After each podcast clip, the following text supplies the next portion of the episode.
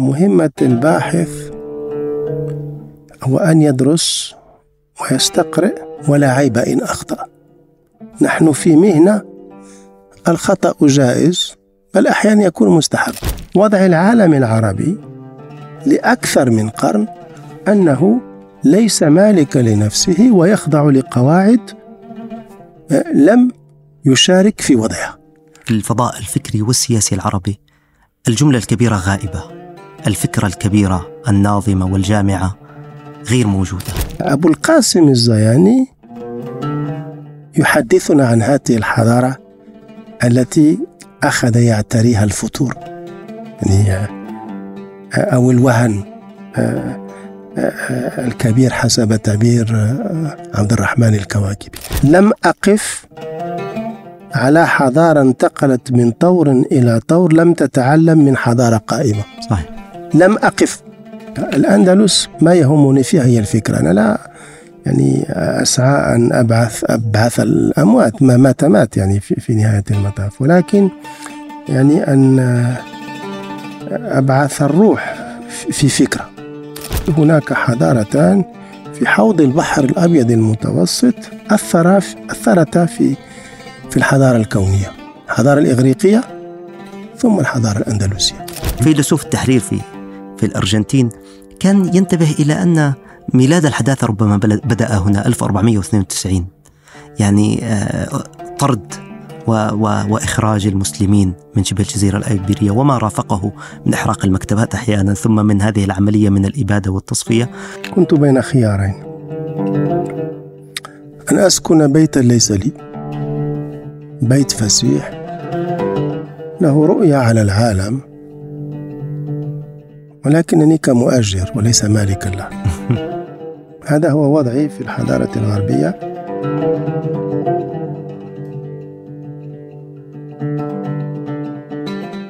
دكتور حسن أريد مرحبا بك في فاصلة منقوطة شكرا على الاستضافة. أه، دكتور أنت أستاذ في العلوم السياسية كاتب وباحث وتكتب في قضايا الفكر وأيضا روائي. عندما أقرأ سيرتك الذاتية أجدها حياة عريضة. انتقلت فيها بين المشرق وبين المغرب. كنت فيها في أروقة الخارجية والدبلوماسية والبلاط. وثم أخذتك الحياة في مسارات رويتها في سيرة ذاتية وفكرية شفافة اسمها رواء مكة.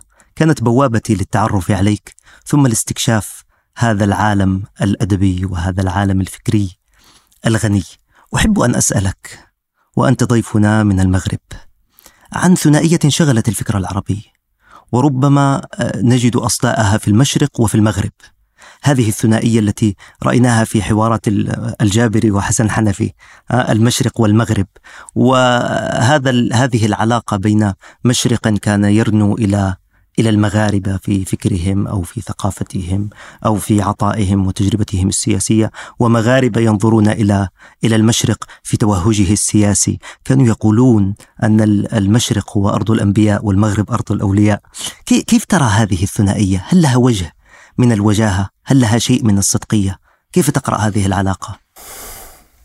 لا لا, لا أدري لأنني لم أفكر في الموضوع لأنني أنا شخصيا يعني لم أدرس بالشرق أنا نتاج المغرب درست بالمغرب وعشت أوجه حياتي بالمغرب ولكن الشرق كان حاضرا فيها فينا.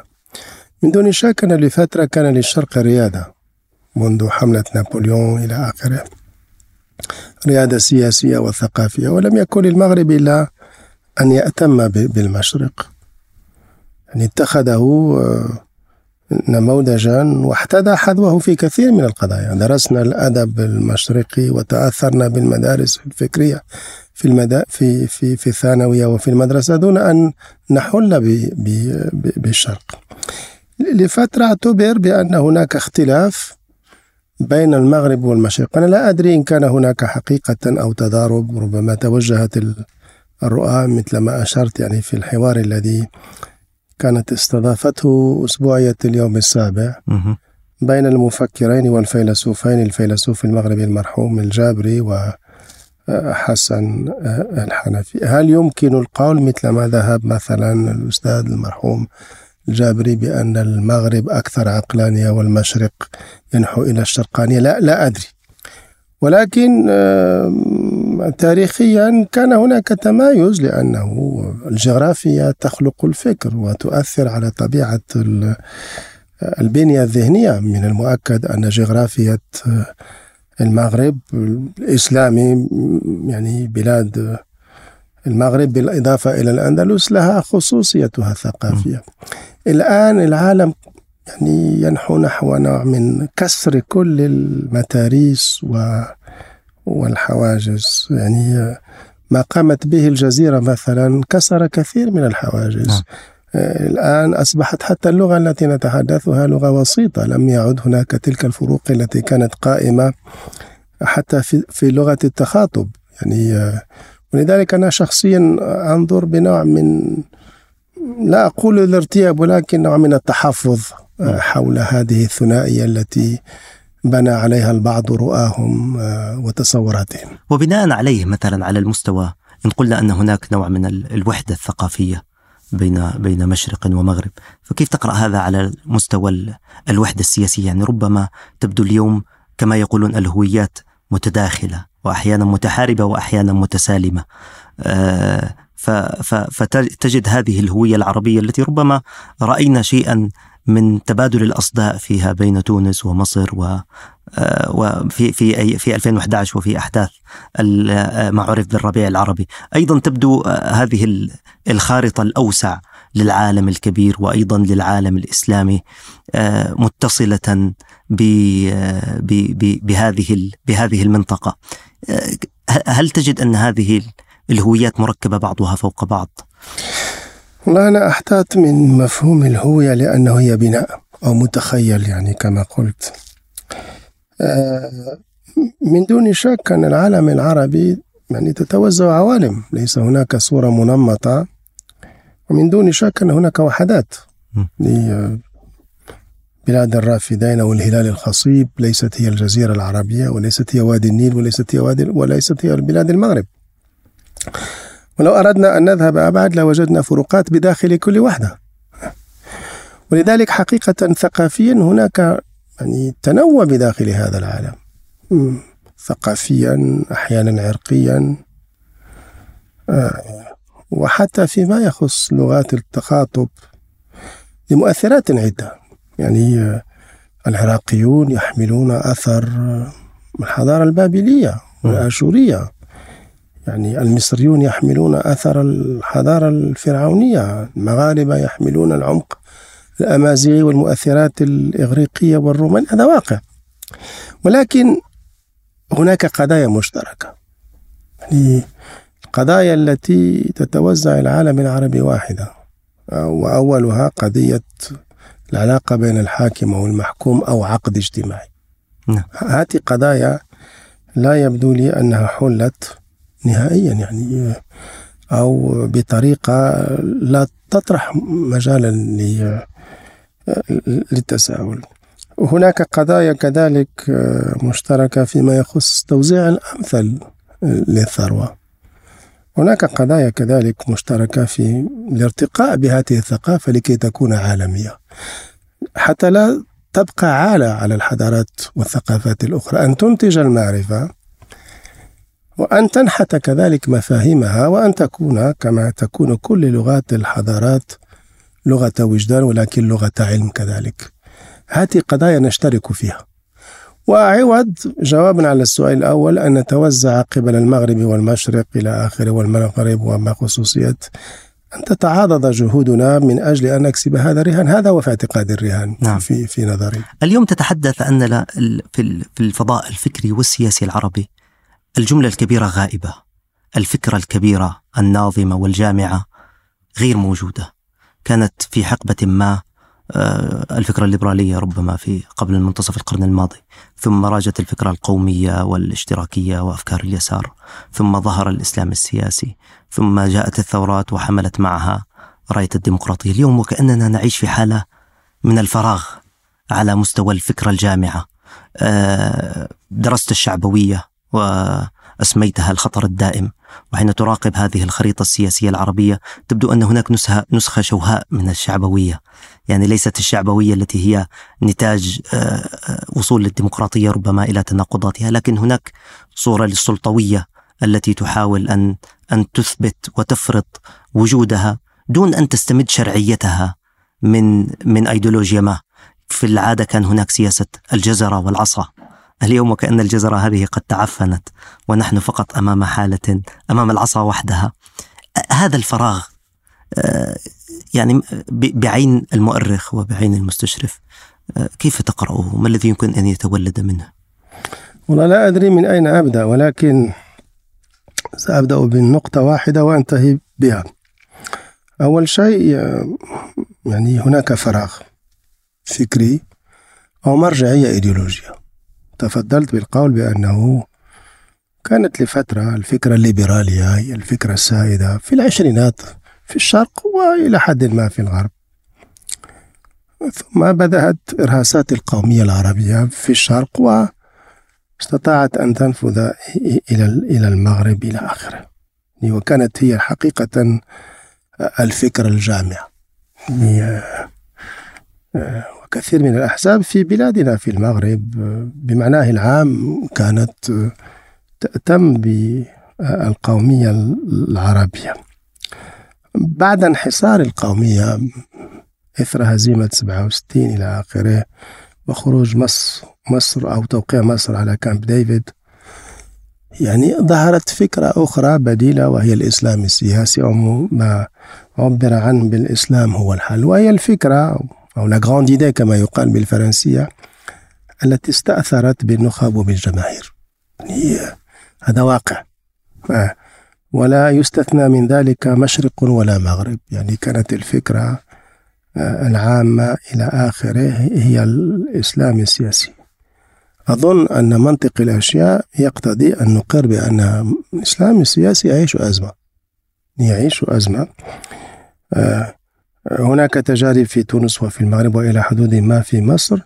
استلم الإسلام السياسي أو عناصر أو اتجاهات يعني آه، تنهل من الإسلام السياسي السلطة. يعني لم تبقى في الخطاب ولذلك يعني أصبحت محاسبتها بناء على الأداء وأحيانا لم يكن هذا الأداء في مستوى الخطاب. وهذا أثر طبعا على جاذبية هذه الاتجاهات. طبعا الموضوع ليس أن نتحدث عن أسباب انحسار وانكسار الإسلام السياسي. ولكن هو في جزر. هل يمكن أن يتجاوز؟ لا أدري. ولكن العالم العربي يعيش فراغا ايديولوجيا يعني ينضاف إلى الأزمة التي يعيشها العالم منذ 2008 يعني لفترة كان يعتبر بأن النيوليبرالية هي الحل سواء كانت الليبرالية السياسية يعني الديمقراطية أو الاقتصادية من خلال يعني نظام السوق إلى آخره. هذه المنظومة في أزمة. دعاة يعني ال العولمة الآن لم يعودوا يجهرون بالقول. هناك الذين يعني نعوا العولمة فإذا هناك فراغ. هذا الفراغ إما أن يملأ باتجاهات هجينة لا تسعف في الخروج من الأزمة بل قد تعمق الأزمة. وإما أن يملأ بتوجهات رائدة هذا هو الخيار ما هذه التوجهات الرائدة؟ وعلى كل حال أنا رصدت بعضا من ما أراه تعبيرا عن أزمة وهو الاتجاهات الشعبوية نعم. يعني أمام هذا الفراغ تبدو الشعبوية يعني كحل بديل يعني الالتفاف حول قائد يعد بالخروج يعني من الأزمة ويعيد الأمور إلى الشعب الآخر. هذا طبعا كحل سيء. العبرة بالنتيجة. نعم. نحن لا نحكم بناء على المنطلقات وحدها ولكن نحكم بناء على النتائج من خلال استقراء التاريخ وتجارب في العالم.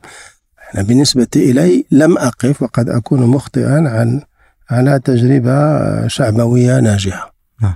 لم أقف يعني ولا أرى كيف يمكن للشعبوية أن تنجح في العالم العربي وقد أخفقت في في أرجاء أخرى لأنه في نهاية المطاف تنبني على استعداء داخل مجتمع ما ومع المجتمعات الأخرى هي نوع من الانكفاء في, في نهاية المطاف وتقوم على التخوين والمؤامرة إلى التعبير عن أعراض ولا يمكن أن تكون حلا.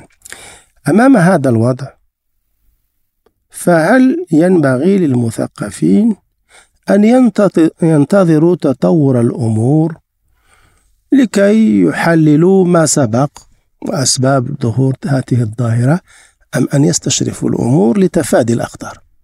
لأنه في نهاية المطاف يعني على الأقل يعني آه، وظيفة العلوم الإنسانية ليس فقط أن تشرح الواقع ولكن أن تعمل كذلك على استشراف المستقبل. إيه. والعمل كذلك آه، آه، على الخيارات الأحسن. يعني وإلا سيكون في نهاية المطاف تزجية فراغ إلى آخره. أظن بأن هناك مسؤولية كبرى على عاتق من يمتهنون مسؤولية الأفكار. ليس فقط لاجترار ما مضى ولكن لرسم تصورات في عالم يحبل بكثير من الأخطار. نعيش تحولا كبيرا في العالم. وأظن أنه من واجب المثقفين والمفكرين في العالم العربي أن يرصدوا هذه التطورات ويوجهها نحو الوجهة المثلى. حتى لا تقع الانكسارات التي وقعت لأنه ينبغي أن نجهر بالحقيقة. الربيع العربي فشل وفشل لأنه لم يكن بدون تصور أو رؤية آه، فلا يمكن في نهاية المطاف مراكمة الأخطاء تلو الأخطاء إلى آخره يعني بعين المؤرخ. أحيانا أشعر أن قراءة الواقع دائما ترتبط بنوع من المقايسة والمماثلة مع حالة تاريخية مضت.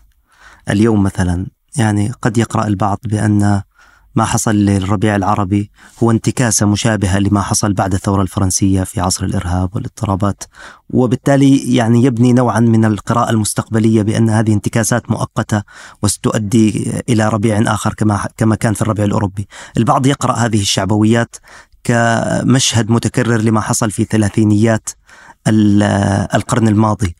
و إلى أي نوع من التاريخ ينبغي أن نعود؟ يعني ماذا عن التاريخ ما قبل الاستعمار؟ ماذا عن آه، عن الامتداد الطبيعي لهذه المنطقة ولهذه الأمة؟ لا يمكن يعني أن نقيم تجارب يعني ليس لدينا مختبر كما في العلوم الدقيقة والطبيعة. آه، ولذلك يعني نضطر أن نلجأ إلى التاريخ أو نستقرئ التاريخ. هو المختبر الذي إما التاريخ في لأنه قد تكون هناك ثقافة سياسية معينة أو الجغرافيا مقارنة حالات مماثلة إلى آخره. مع العلم بأن كل حالة حقيقة فريدة ينبغي أن نقر بأنه الأمور تتكرر ولا تتشابه بالضرورة. صحيح بأنه مثل ما تفضلت الكثيرون يقيمون مقارنة بين الأزمة التي بزغت في 2008 والأزمة المالية ل 1930 نعم. ولكن سياقات مختلفة. وعلى كل حال على كل حال نحن بين خيار مثل ما قلت. يعني إما أن نرتكن إلى الأمور وإما أن نعمل الجهد لفهم ما يحتمل من خلال مقاربتين مقاربة مقارنة أوضاع متشابهة واستقراء التاريخ. مع هامش من الخطأ. نحن في العلوم الإنسانية لا يمكن الزعم بالدقة. ليس هناك دقة أو يعني آه، هناك ما يقال ما يعبر عن بالاتجاهات العميقة أو التوجهات. يعني نرصد آه، التوجهات ومثل ما أقول في كثير من المناسبات مهمة الباحث هو أن يدرس ويستقرئ ولا عيب إن أخطأ. نحن في مهنة الخطأ جائز بل أحيانا يكون مستحب. لأنه حينما يخطئ باحث ما أو مفكر ما فقد تكون إيجابية هذا الخطأ إن هو جنب مجتمعه يعني بعض المخاطر والمحاذير. يعني لا عيب لا, لا يمكن للباحث يعني أن يزعم الدقة ليس كاهنا. يعني ولكن يستطيع أن يرصد مثل ما فعل كثيرون من المجتمع. خلاصة يعني خلاصة القول أو صفوة القول نحن في وضع مشرع على كل الاحتمالات. إما أن تتعمق الأزمة وتكون الأمور أسوأ مما كانت عليه وهو ما نراه في أرجاء عدة من دون أن أعطي أمثلة. ولكن يمكن كذلك الخروج من هذه الأزمة وفق رؤى معينة والتفكير وفق باراديغم آخر. هذا ممكن. يعني الصورة ليست كالحة وليست زاهية. ولكن الأمل ممكن. رغم كل الوضع الكابي الذي يعرفه العالم العربي يمكن في نهاية المطاف من خلال تصور جديد الخروج من وضع التبعية الذي الذي ساد أو عدم الاستقلالية مما يعبر عنه باللغة يعني آه، في العلوم آه، العلوم النفسية psychologie hétéronomie أي أن الشخص أو الذات غير مستقرة آه، مستقلة وأن الآخر هو الذي يفرض عليها القواعد التي تأتم بها. وضع العالم العربي لأكثر من قرن أنه ليس مالك لنفسه ويخضع لقواعد آه، لم يشارك في وضعها. وإذا لكي تتغير الأمور ينبغي أن يصوغ قواعد جديدة. يعني هذا أمور أعتقد هناك اتفاق عام بين المثقفين والمفكرين فيما يخص. وأظن أظن حتى السياسيين واع بهذه الأمور. آه، وأظن أن الكثيرين أخذوا يعبرون عن تذمرهم آه، على التبعية التي كانت تفرض عليهم. من دون أن أعطي أمثلة فيما يخص هذا الموضوع. طيب هناك نوع آخر من المماثلة وربما ينقلنا إلى حديث شيق عن جانب آخر. البعض يماثل هذه الحالة العربية بحالة ملوك الطوائف. وأنت اهتممت بالأندلس. كتبت ثلاثة روايات تاريخية. وهذا هذا يعني ميدان خصب في في في الحديث عن التاريخ بعبارة الأدب وفي الأندلس كتب ثلاثة روايات من الموريسكي إلى زينة الدنيا إلى ربيع قرطبة لماذا الأندلس؟ ما ماذا تعني هذه؟ وأتمنى ما دمت قد أشرت إلى ملوك الطوائف أن ينبعث ربما يوسف بن تشفين جديد يعني يضع حدا لهذا التناحر الذي عرفته ملوك الطوائف قد يكون شع... شعبويا جيدا. ولا وليس من الضرورة أن يكون شخصا وأن أن يكون فكرة. يعني ليس من الضرورة أن يكون من يضع حدا لتناحر ملوك الطوائف شخص ولكن أن تكون فكرة جامعة كما على كل حال يعني نعم اهتممت بالأندلس طبعا هناك الجانب الجغرافي ولكن هناك جانب جوانب ذاتية ربما أشرت لها في في في, في رواء مكة. الأندلس ما يهمني فيها هي الفكرة. أنا لا يعني أسعى أن أبعث أبعث الأموات ما مات مات يعني في, في نهاية المطاف. ولكن يعني أن أبعث الروح في فكرة. وهذه الفكرة مثل ما أقول دوما هو أنها أندلس هي التعايش هي التوادد. لمحل لنحل وملل متعددة وأعراق آه، متباينة. هي كذلك المزاوجة بين العقل والروح مثل ما يقال إلى آخره. الحضارة الأندلسية لم تقم قطيعة ما بين العقل واعتبرته ركن ركين ودعامة أساسية ولكن أفردت كذلك جانبا للوجدان أو أو الروح إلى آخره أو الجوانب الذاتية. ولم تقم بينهما حرب ضروسة وقطيعة. آه، ابن رشد يمثل هذا التوجه العقلاني ولكن بالإقرار إلى جوانب روحية إلى آخره. يتعايشا لأنهما أختان من الرضاعة كما يقول في, في كتابه يعني آه، آه، الشهير. ونفس الشيء عند ابن ماجه إلى آخره. هذه الحضارة الغربية قامت على تنافر بين العقل والدين لكي نسمي الأمور آه، بوضوح. الجانب الآخر في الحضارة الأندلسية هي أنها مزجت بين الجمالية البناء الحدائق.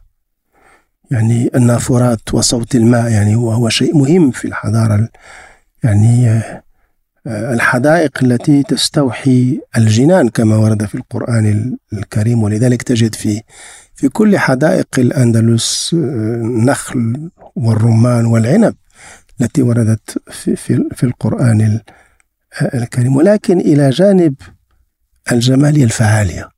الحضارة الغربية فصلت بين الفعالية والجمالية. حيثما تكون الفعالية لا تكون بالضرورة الجمالية وحيثما تكون الجمالية لا تكون بالضرورة الفعالية.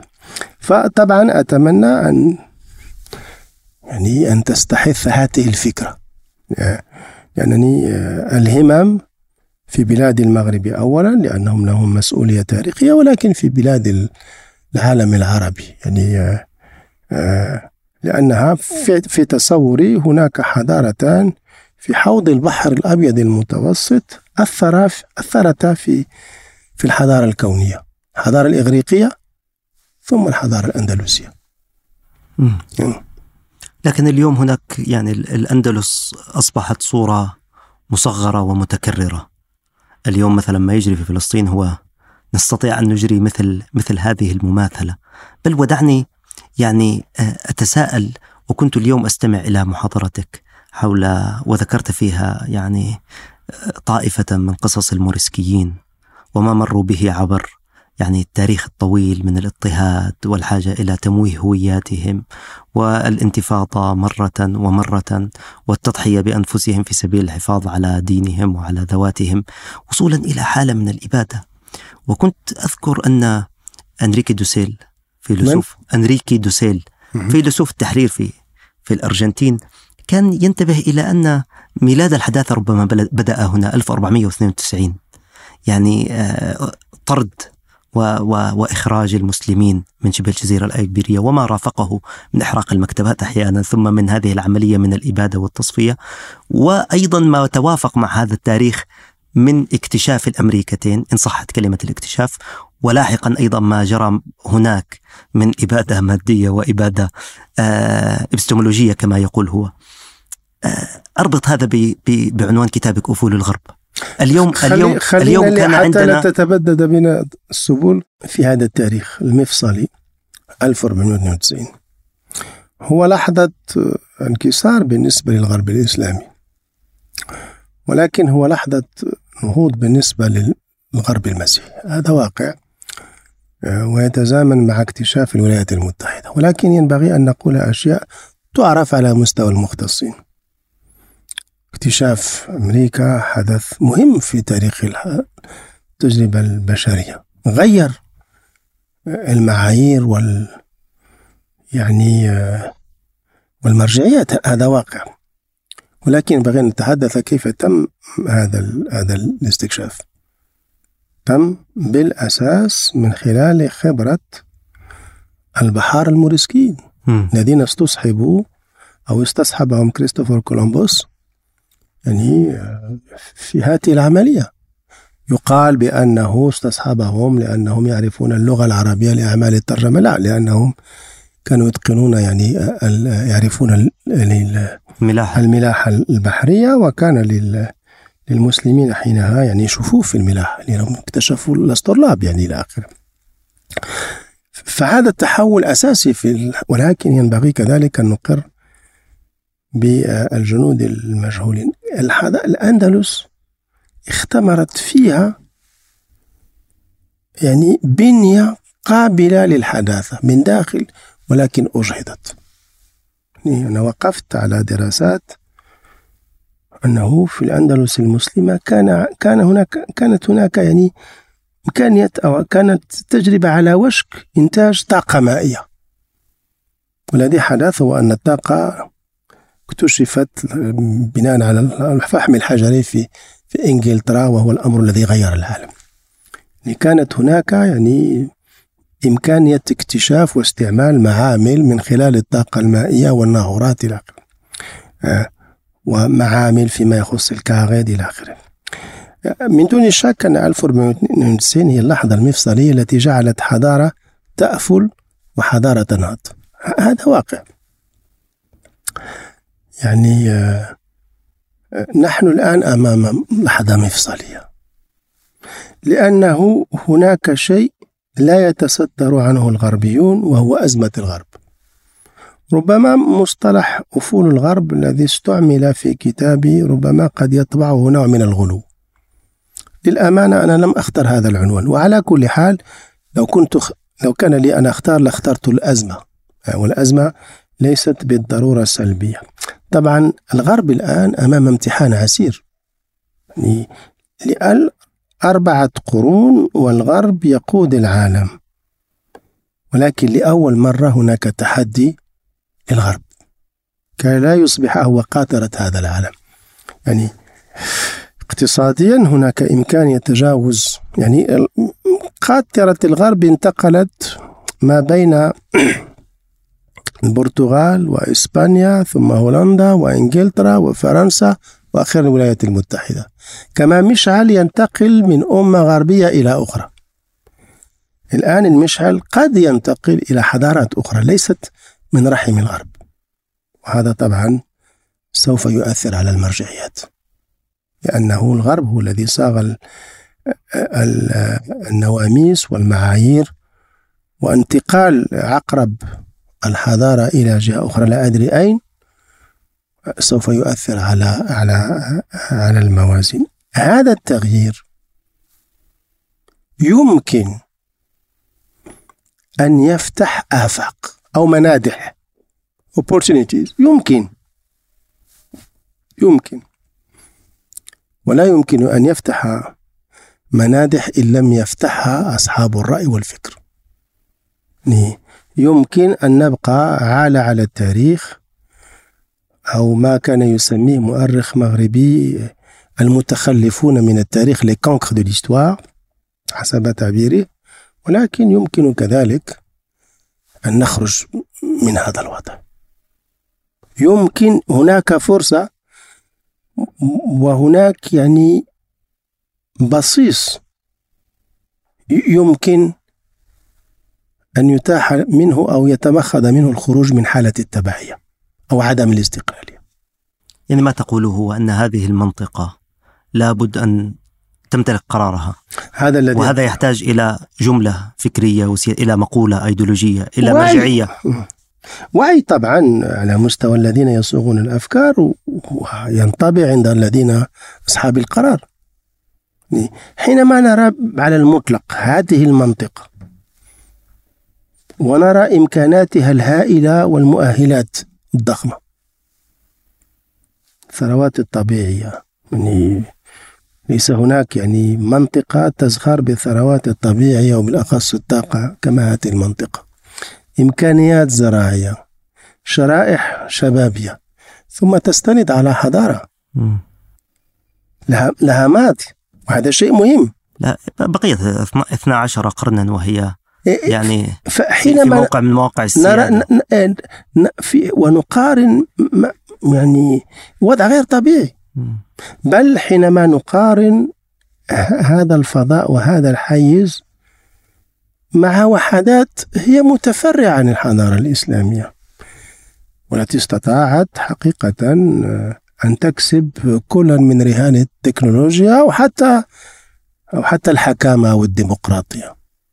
وأعني لكي أكون واضحا يعني إيران أو تركيا. نعم. وأصبح يعني يعني ما يروج للعالم العربي هو أن يكون تابعا لإحدى القوتين الإقليمية أو قد يضاف ويضاف إليها إسرائيل. يقول نعم آه ثالثة إسرائيل. آه. هذا وضع غير غير طبيعي. أو كما يقول المتنبي ولم أرى في الناس عجزا ولم أرى في الناس عيبا كعجزا ولم أرى في الناس عيبا كعجز القادرين عن التمام. هذا هو العيب الأكبر. نعم أنت بعثت المتنبي حيا في واحدة من رواياتك لكن أريد شخصية أخرى تبعثه حيا الآن هو أبو القاسم الزياني وكنت حدثتني عن عن عنه وأنت تكتب الآن يعني أيضا رواية تاريخية حول هذه الشخصية التي كانت شاهدة على عصر مفصلي من من عصور التاريخ الإسلامي، من هو أبو القاسم الزياني وماذا لو بعثناه الآن؟ كيف سيرى الأوضاع اليوم؟ وأبو القاسم الزياني كان من شخصيات السلطة وما يسمى بالمخزن في المغرب وتقلب في مناصب عدة ما يقابل وزير داخلية ثم سفير ومناصب أخرى في في أي سنة؟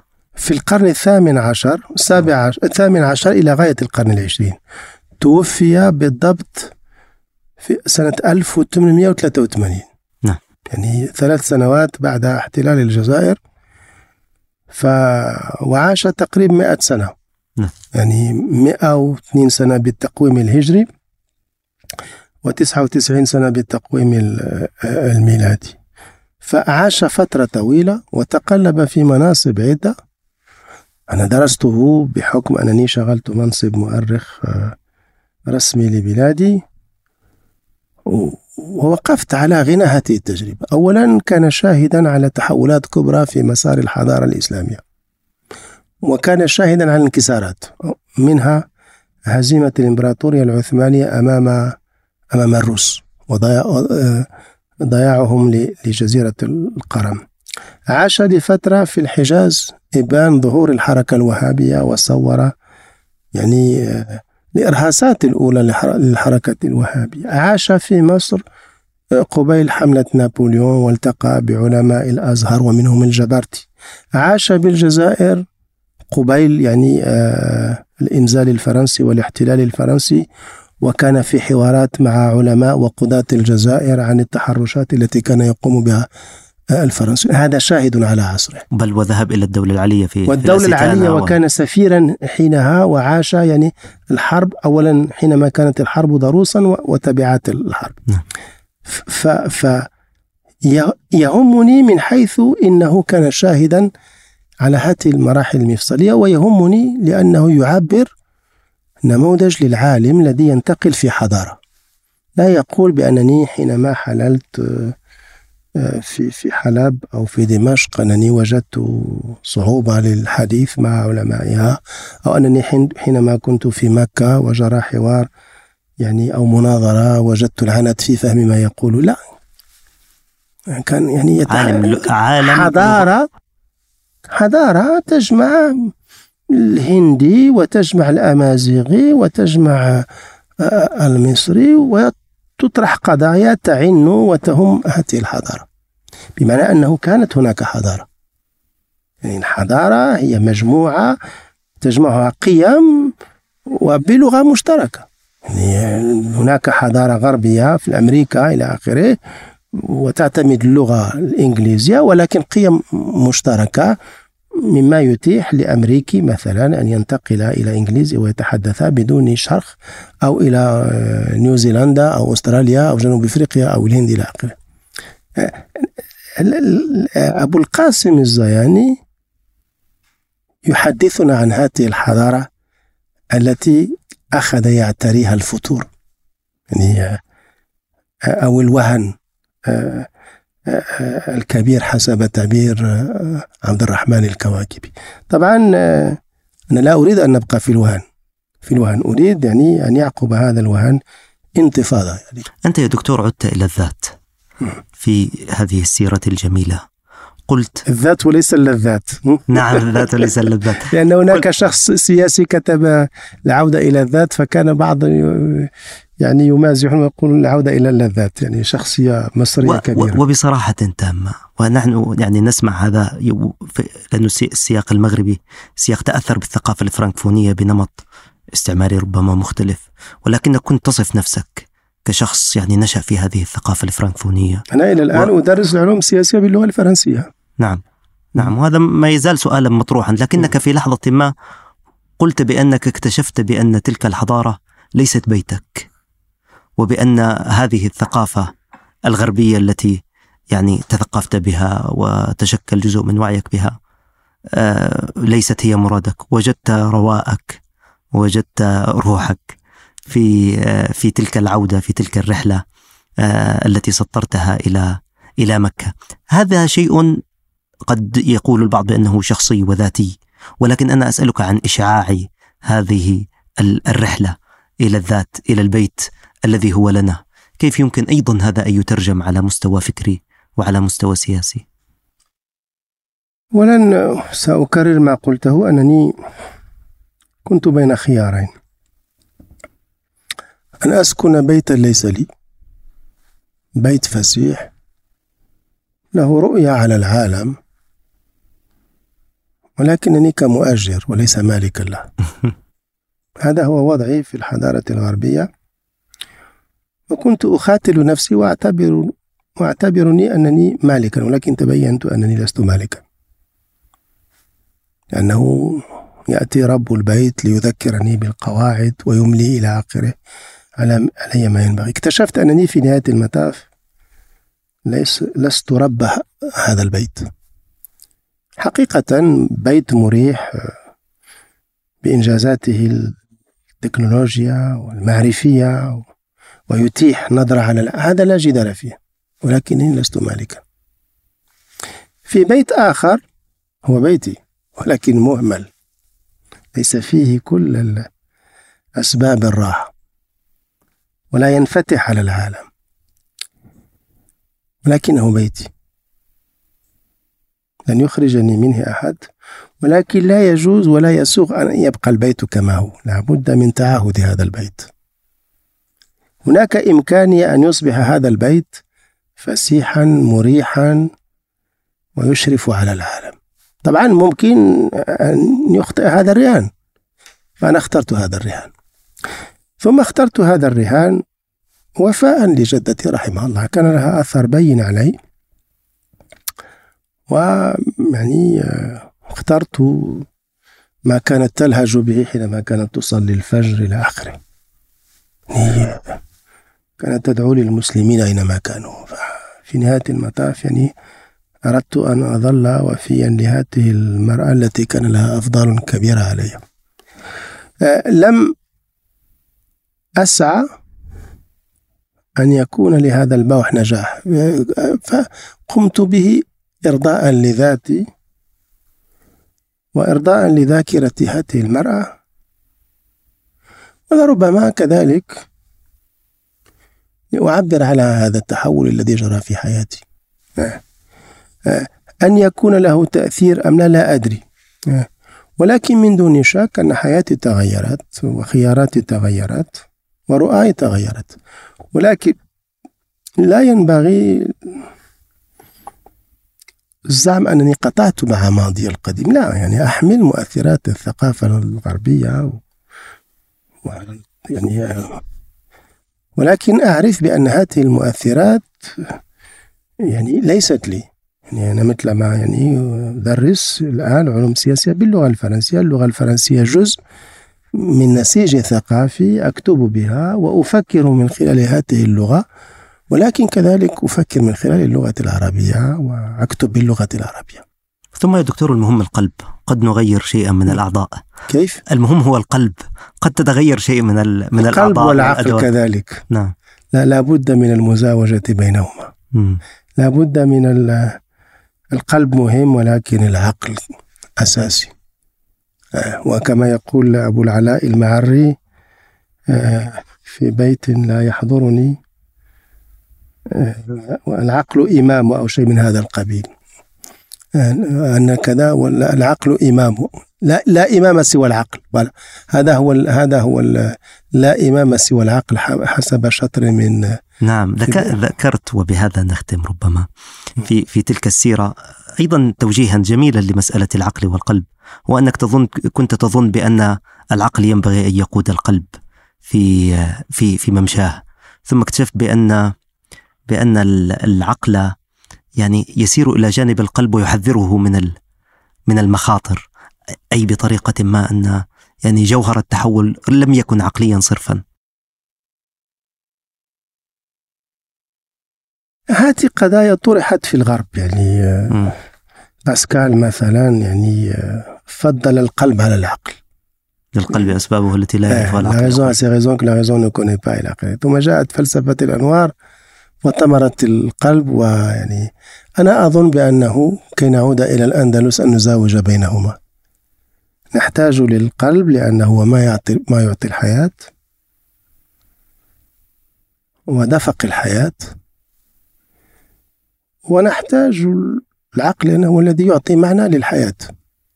ومقاييس للحياة والشعور إلى آخره. يعني آه، حياة من غير عقل لا تستقيم. وحياة من غير قلب مهددة بالفناء. يعني آه، فلنزاوج بينهما. يعني نحن في في لحظة أن لا نضحي بالقلب أي بوجداننا بما نحمله من حضارة من تراث. ولكن كذلك أن ننغمر في التجربة الكونية. يعني لم أقف على حضارة انتقلت من طور إلى طور لم تتعلم من حضارة قائمة. صحيح. لم أقف. الحضارة الإسلامية تعلمت من حضارات سابقة البيزنطية الساسانية الهندية ثم الرومانية إلى آخره. الحضارة الغربية في أولاتها أخذت من الحضارة الإسلامية في الأندلس في صقلية آه، فلا عيب أن نتعلم. لا عيب. حينما نقف مثلا عند التجربة الصينية استوعبوا التجربة الكونية. اليابان نفس الشيء. والحال أنه لدينا أداة وينبغي أن نرتقي بهذه الأداة وهي اللغة اللغة العربية. على أساس أن هذه اللغة وقد لا يعجب ذلك البعض ليست لغة قومية. هي من دون شك لغة قومية لعرب أقحح لا جدال في ذلك. ولكن هذه اللغة أسمى من أن تحصر في كونها لغة قومية لغة حضارة.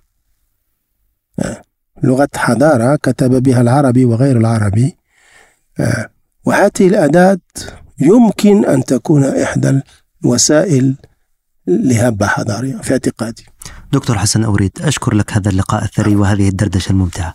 شكرا جزيلا شكرا. العفو السلام عليكم ورحمة الله.